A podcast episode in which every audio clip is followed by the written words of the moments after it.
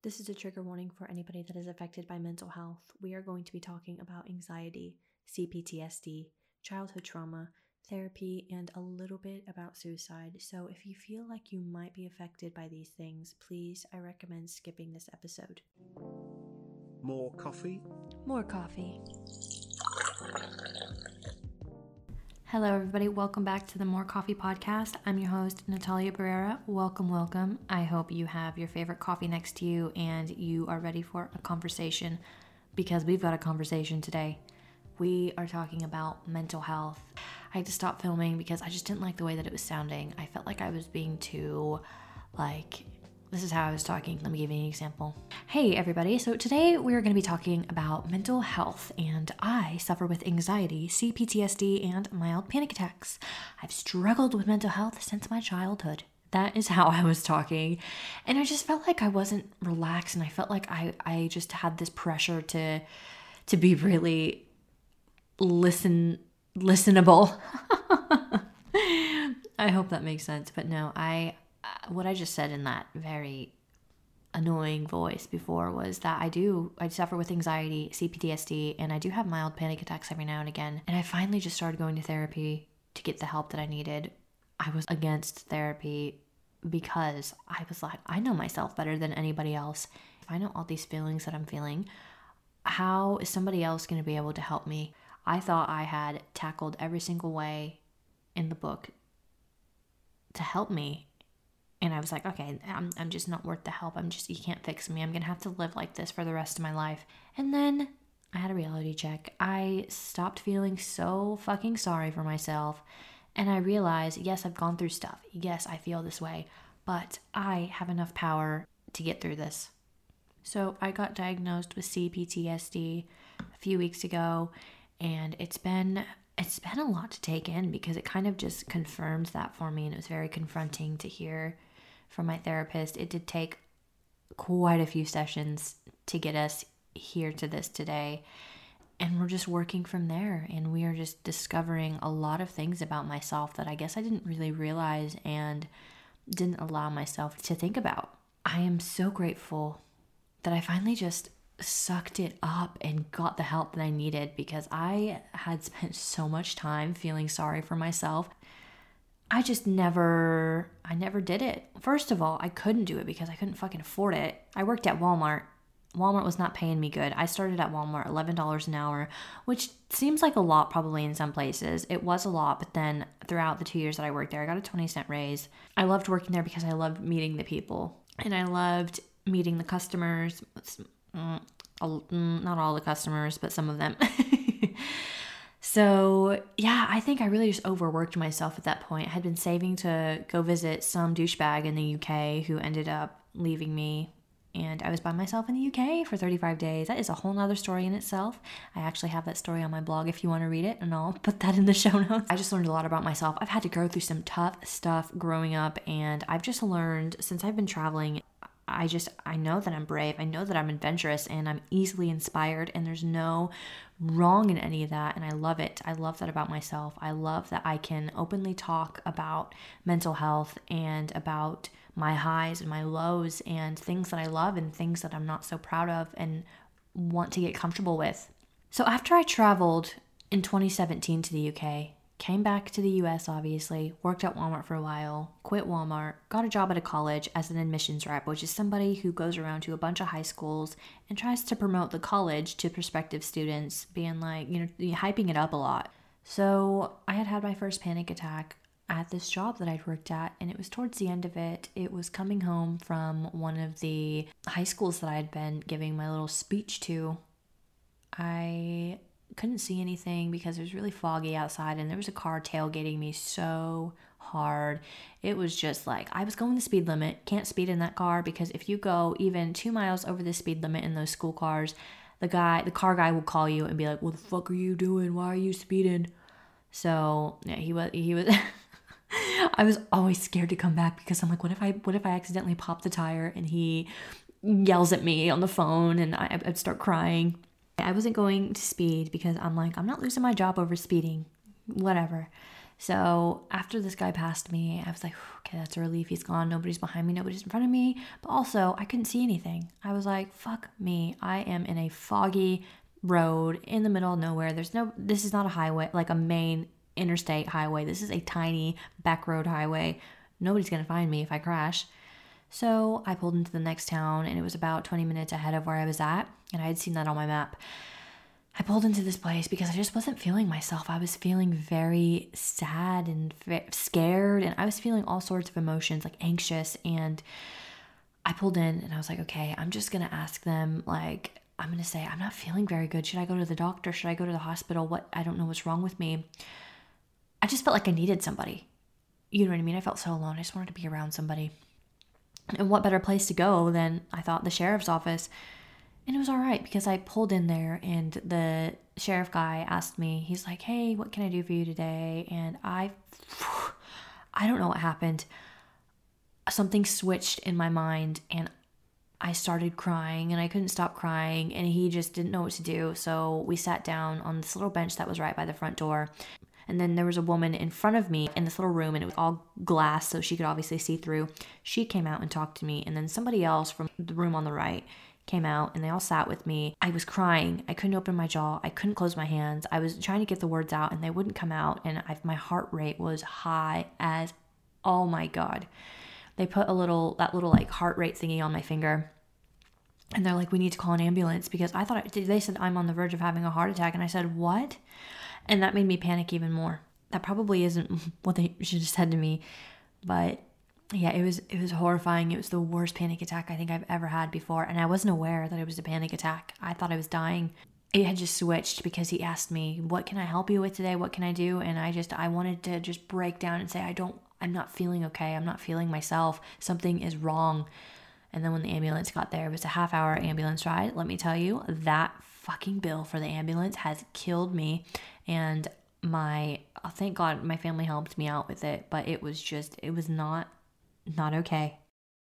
That was kind of when I started researching a little bit about panic attacks and about mental health because I didn't realize I was just not paying attention to myself. I was not being gentle with myself. I was not there for myself. I was just going, going, going. I had worked for two and a half years and just didn't give myself a break. I would take any shift that I wanted. It would be a really good distraction. I, I needed money because I lived by myself for a while. And I just thought I am paving the way to my dreams because I'm making money and I'm getting a good worth ethic. I'm just I'm I'm doing it. And I just ignored myself. I don't I can't remember a time any at any point in my life back then where I gave myself self-care, where I gave myself any sort of attention that was positive. I just, and that is just so heartbreaking to think about that because I am such a wonderful person and I am so kind and I am so understanding and I'm so forgiving. I never gave that to myself. So then I traveled in 2018 while I was at that job and then I ended up loving it, loving traveling. So I left my other job and I had gone to, I decided in Denmark that I didn't want to come home. I was like, I'm not coming home. So then I moved. So then I traveled for a while and then I moved to Australia and I was nanny there for a while. And the first year of living in Australia was absolutely amazing. I cannot explain the feelings and the flutters it's given me. And I had met my partner in Australia when I first moved there in the beginning. We hit it off really well. We've been together ever since then. and it's been amazing. So I started settling down in April 2020 and that is that's this year obviously that's that's when my mental health started going downhill and that is the complete opposite reaction to what I thought was going to happen because I said look at me I'm doing this I have my own place with my partner now I can drive in a different country I've got this going for me I've applied for this job I know so many people I've made so many friends on my own I've gone and done so much that people at my age probably won't do in their lifetime I was proud of myself but I was also I feel like, how do I word this? The reality of adulthood was, I felt like it was just everywhere in the air around me and it was just right there. I wasn't ready for it and I felt so powerless. I felt unprepared. This is it. Sorry if you can hear the cars in the background. But the way I like to word this is I I felt like once I got a minute to breathe, once I got a minute to sit there and be that is when everything I've left undealt with, everything that all, all of the the neglect I've I've brought upon myself, meaning me not listening to my own feelings, me neglecting myself by ignoring every time I've been anxious and every time I've been hurting and pushing it down, that came springing back up full force. Full force and it was it was just it was a dark time. At, at, first, it was every once in a while, and I was aware of how anxious I was feeling, and I was very open with my partner about it. I said, Hey, I'm feeling this way. Can you just please just hold me? and he was really good about it. And then it just came to a point where I was crying every single night and it was only at nighttime that I got anxious and this really ties this really ties into my childhood because I was so scared of the nighttime in my childhood, I was scared of what's in the dark, what's going to get me. Because if you've watched my YouTube video on what happened to me as a kid, you'll understand what I mean. All of the things that I felt as a child were just resurfacing, and they were, I was so aware. I was so aware of it. I thought, this is exactly how I felt as a kid. And being an adult now, I was aware of those feelings. I wasn't just stuck on the idea that this is what people feel. Because that's what I thought as a kid. I'm like, this is normal. People feel like this. I can't complain. I was an adult and I said, I am feeling anxious. I'm feeling broken. I'm feeling drowned and I'm I'm nervous and I just feel I felt so much, so many things at once. And that little inner child in me was just screaming for help and I I'm really big on inner child work and I've just I've just come across it this year. I really think people should look into inner child healing. I've gotten to touch base with that inner child and just realize she's suffering. I, I just realized she was hurting and she was scared and she was confused and she just felt inadequate. I just, I didn't realize how much she'd been left behind. And I felt so, I just, I felt grief. I felt like I was grieving. And I, I just want to bring that inner child back to 2020. It's been a roller coaster, but I feel very empowered I feel like I'm getting somewhere. Am I near where I want to be? No. But I think I think me knowing that I just want more, I strive for more, is just me again wanting better for myself and taking care of myself and that is a really big part of self-care. We're going to get into some questions that I've gotten from people. So, this question that I got was how to talk to a doctor about ADHD, anxiety, and OCD. Okay, so thank you first of all for sending me this question and I really I admire your bravery for being comfortable enough to tell me that you have these things. So, I only have anxiety out of those 3 things, but I know how daunting it can be to talk to your doctor about mental health problems. They're meant to just refer you to somebody who can really know, dive deep into the issues that you feel like you're having and just to get you that help that you need. So, what I did, now bear with me in the story because even though it seems like it's going to go down a shithole, it comes back up from the shithole. So, what I did was I booked an appointment with my GP. I let her know what was going on with me and I told her what sort of emotions I was feeling. And she was an awful listener. I'm just going to be very honest, and I will never go to this woman again because she had no sympathy. I didn't go in there looking for sympathy, but this was the first time that I'd reached out to a professional for any sort of guidance on how, how to get help.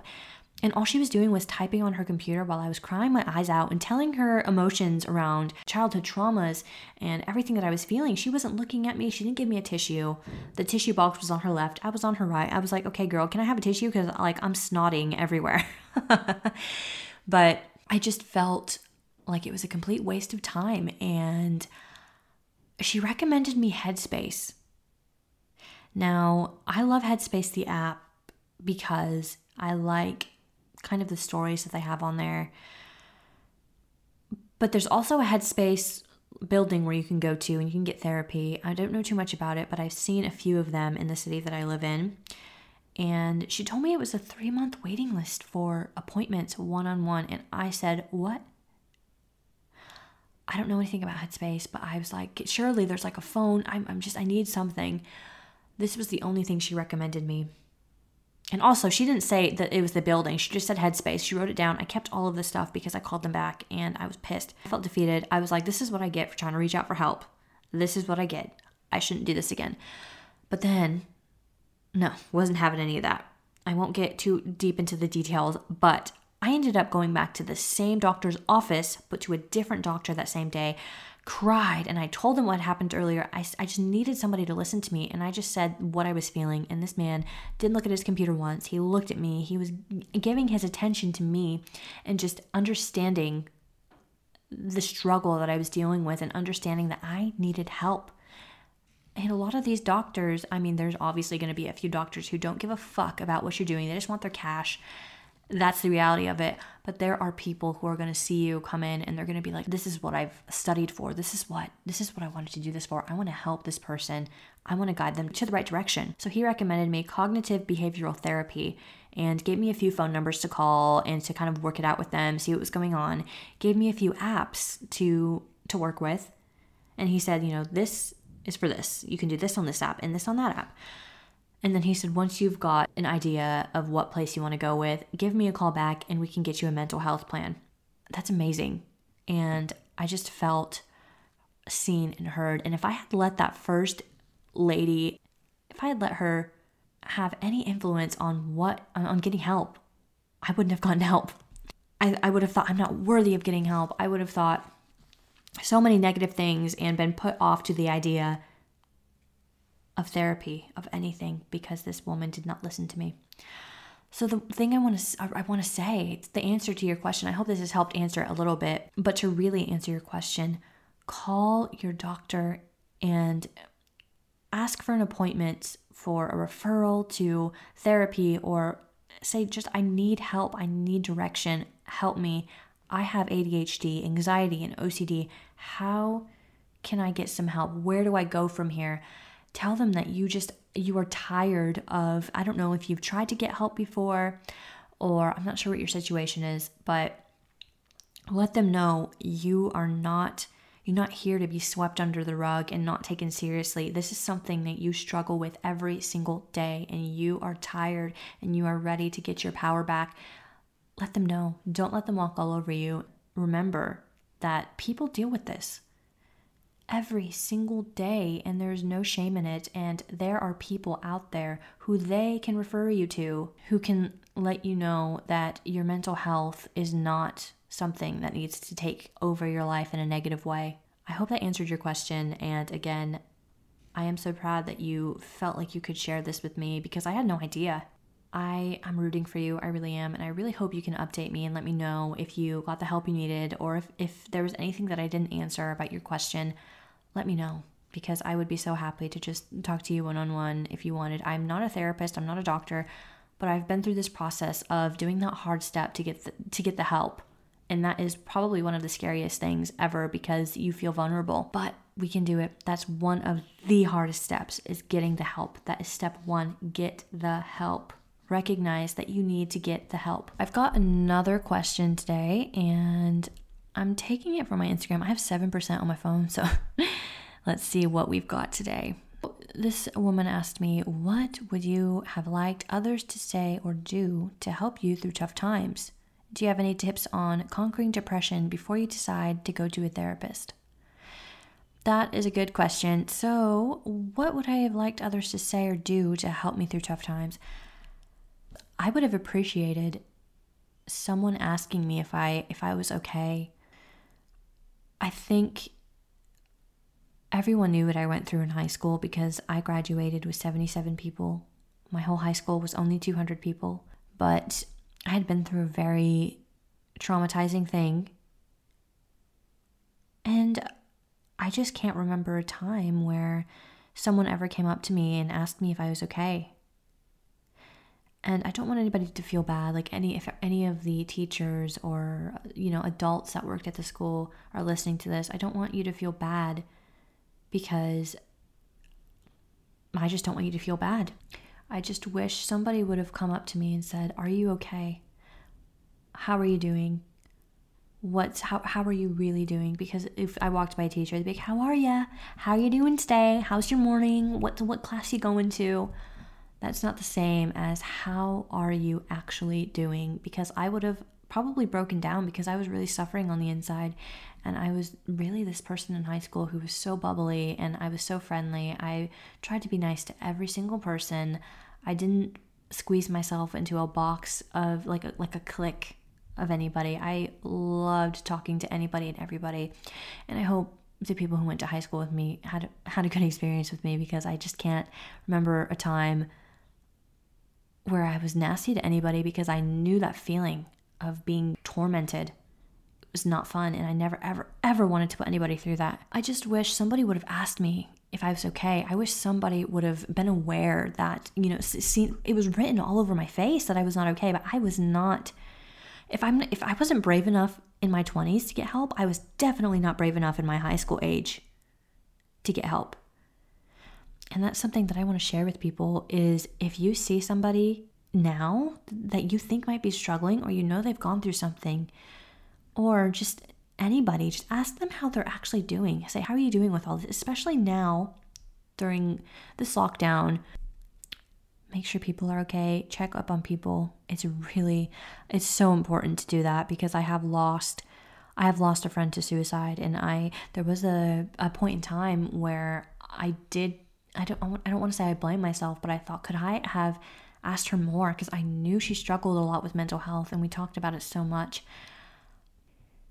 There was a, a point in time where we just were only Snapchatting each other for a week for the score. And I mean, I didn't think anything was, I only saw a picture of her. I was living in Australia at the time. She was back in Kansas. I'd only seen a picture of her. I couldn't tell from her face that she was struggling, but, and then I got that phone call that she had ended her life. And I can't explain that feeling. of disbelief and I didn't get to go to her funeral. I didn't get to say goodbye. I, the last time I saw her in person, I took her to Walmart and we hugged each other so tight. And she said, I'm going to come visit you one day and you're going to do my makeup because we both loved makeup.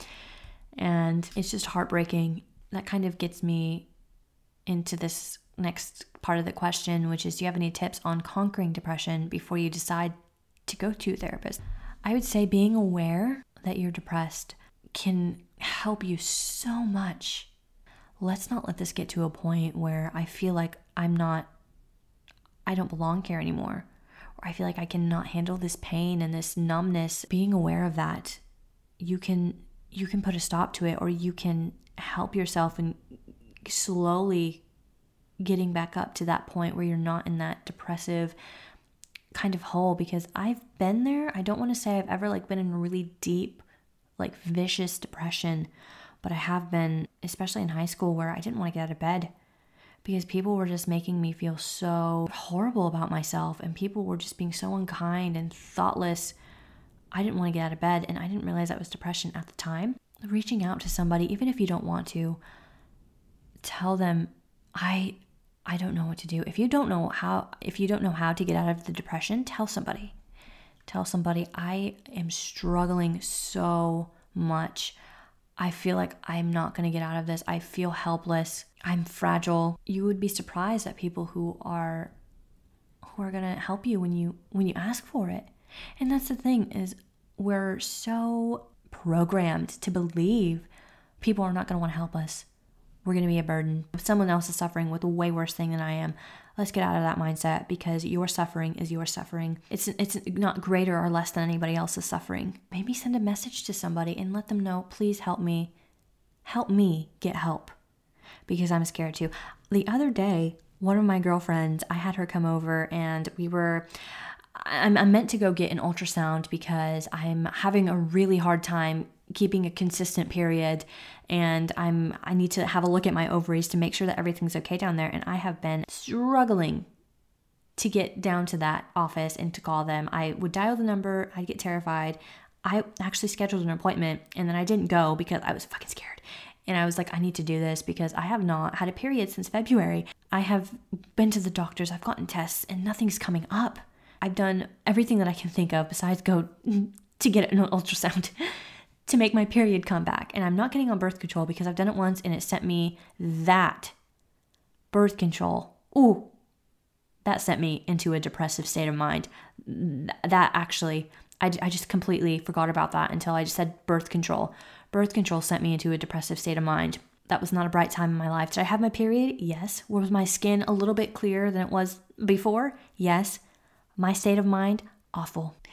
Okay, I might do one more question. So let's see what I've got here. This is interesting. How do you feel about psychedelics and their potential for various mental slash emotional barriers? Obviously, I was not on board with marijuana. I know marijuana is not a psychedelic, but listen, just listen. so I wasn't on board with marijuana in my uptight, like closed minded days. And then I tried it. and then I was like, why are people making this so like criminal? What's wrong? Nothing's wrong with it. This is all in the United States. So I feel very comfortable talking about this because I don't live in the United States anymore. and I've done psychedelics before. And I can remember a time where everybody did not want marijuana to be legalized. This was a long time ago. And now it's, I think, becoming more normalized in the US. So I think people are kind of at the stage now where I think maybe in 10 years that they'll be okay with the idea of psychedelics for mental and emotional barriers. I've done psychedelics before. I've only done them twice and I'm I did them in the USA again. Never done them since then. But the first time that I did it, I was blissful. I was I was a little bit nervous to go into it, but you know that feeling of happiness that is so gorgeous that you feel like you need to hold on to it really tight before that anxiety comes and, and takes over. I actually don't know if people feel that, but that is how I feel. I, when I'm feeling really blissful and happy, I feel like I have to hold on to it with everything that I have because I'm like, this anxiety is going to come and take this all away from me. I didn't feel that the first time I did psychedelics. I felt, I can't explain how I felt. I felt different. I felt like I was opening a door to my mind that I didn't even know was there. I was with one of my girlfriends and we just laughed and we had an amazing time. And I remember her mom walked into the room once and she didn't know what we were doing. And she I think she asked us if we like wanted rice or something and we're like, "No, thanks." And we just laughed. I think we laughed for like 15 minutes after that. And I can remember there was one one point she had fell off the bed and we had both just laughed so much at that. It was just beautiful. And the conversations we had, and she was such good company.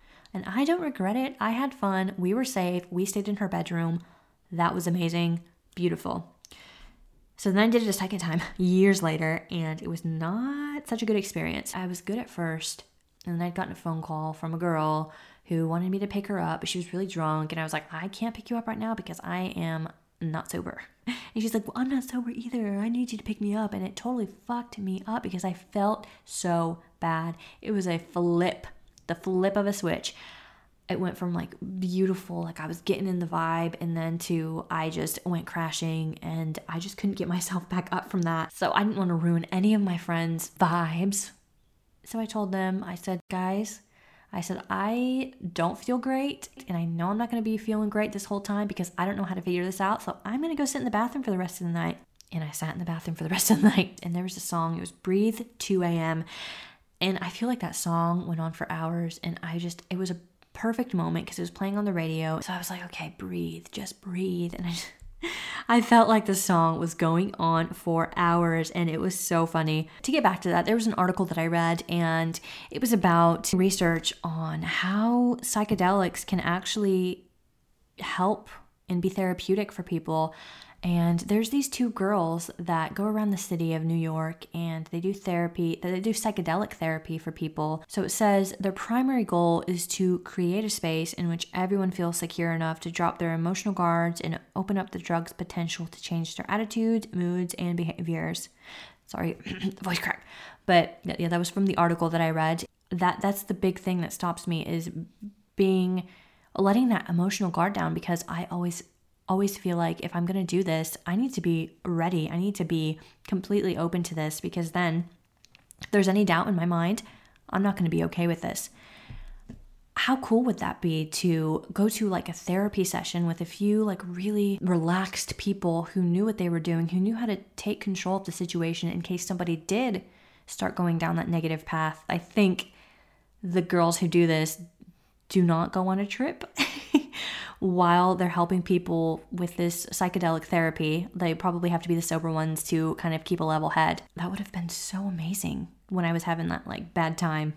just to be in that space where you can, you know, you're safe.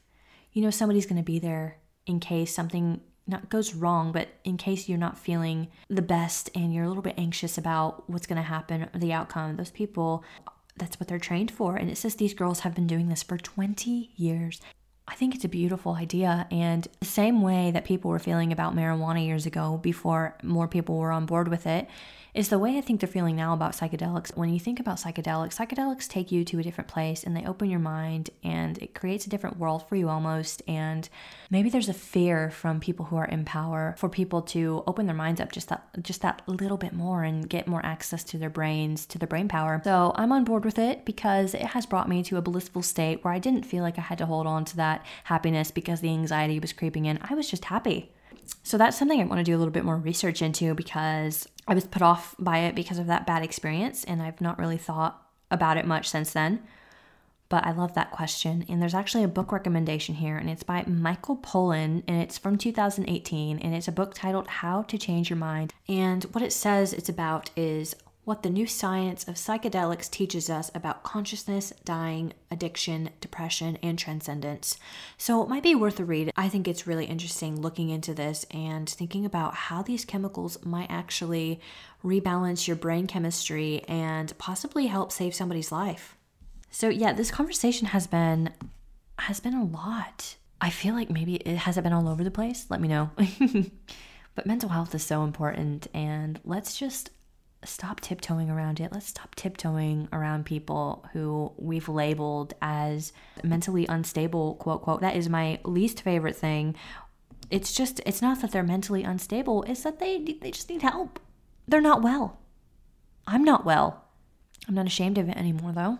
I'm so glad that I've gotten the help that I've needed. And I just want to be honest about my feelings and not feel ridiculed. And I'm so grateful for the woman that I'm becoming and for exceeding my own expectations and realizing that I can actually get farther in life by helping myself, by caring for myself, by paying attention to little things and taking little moments to just be with me.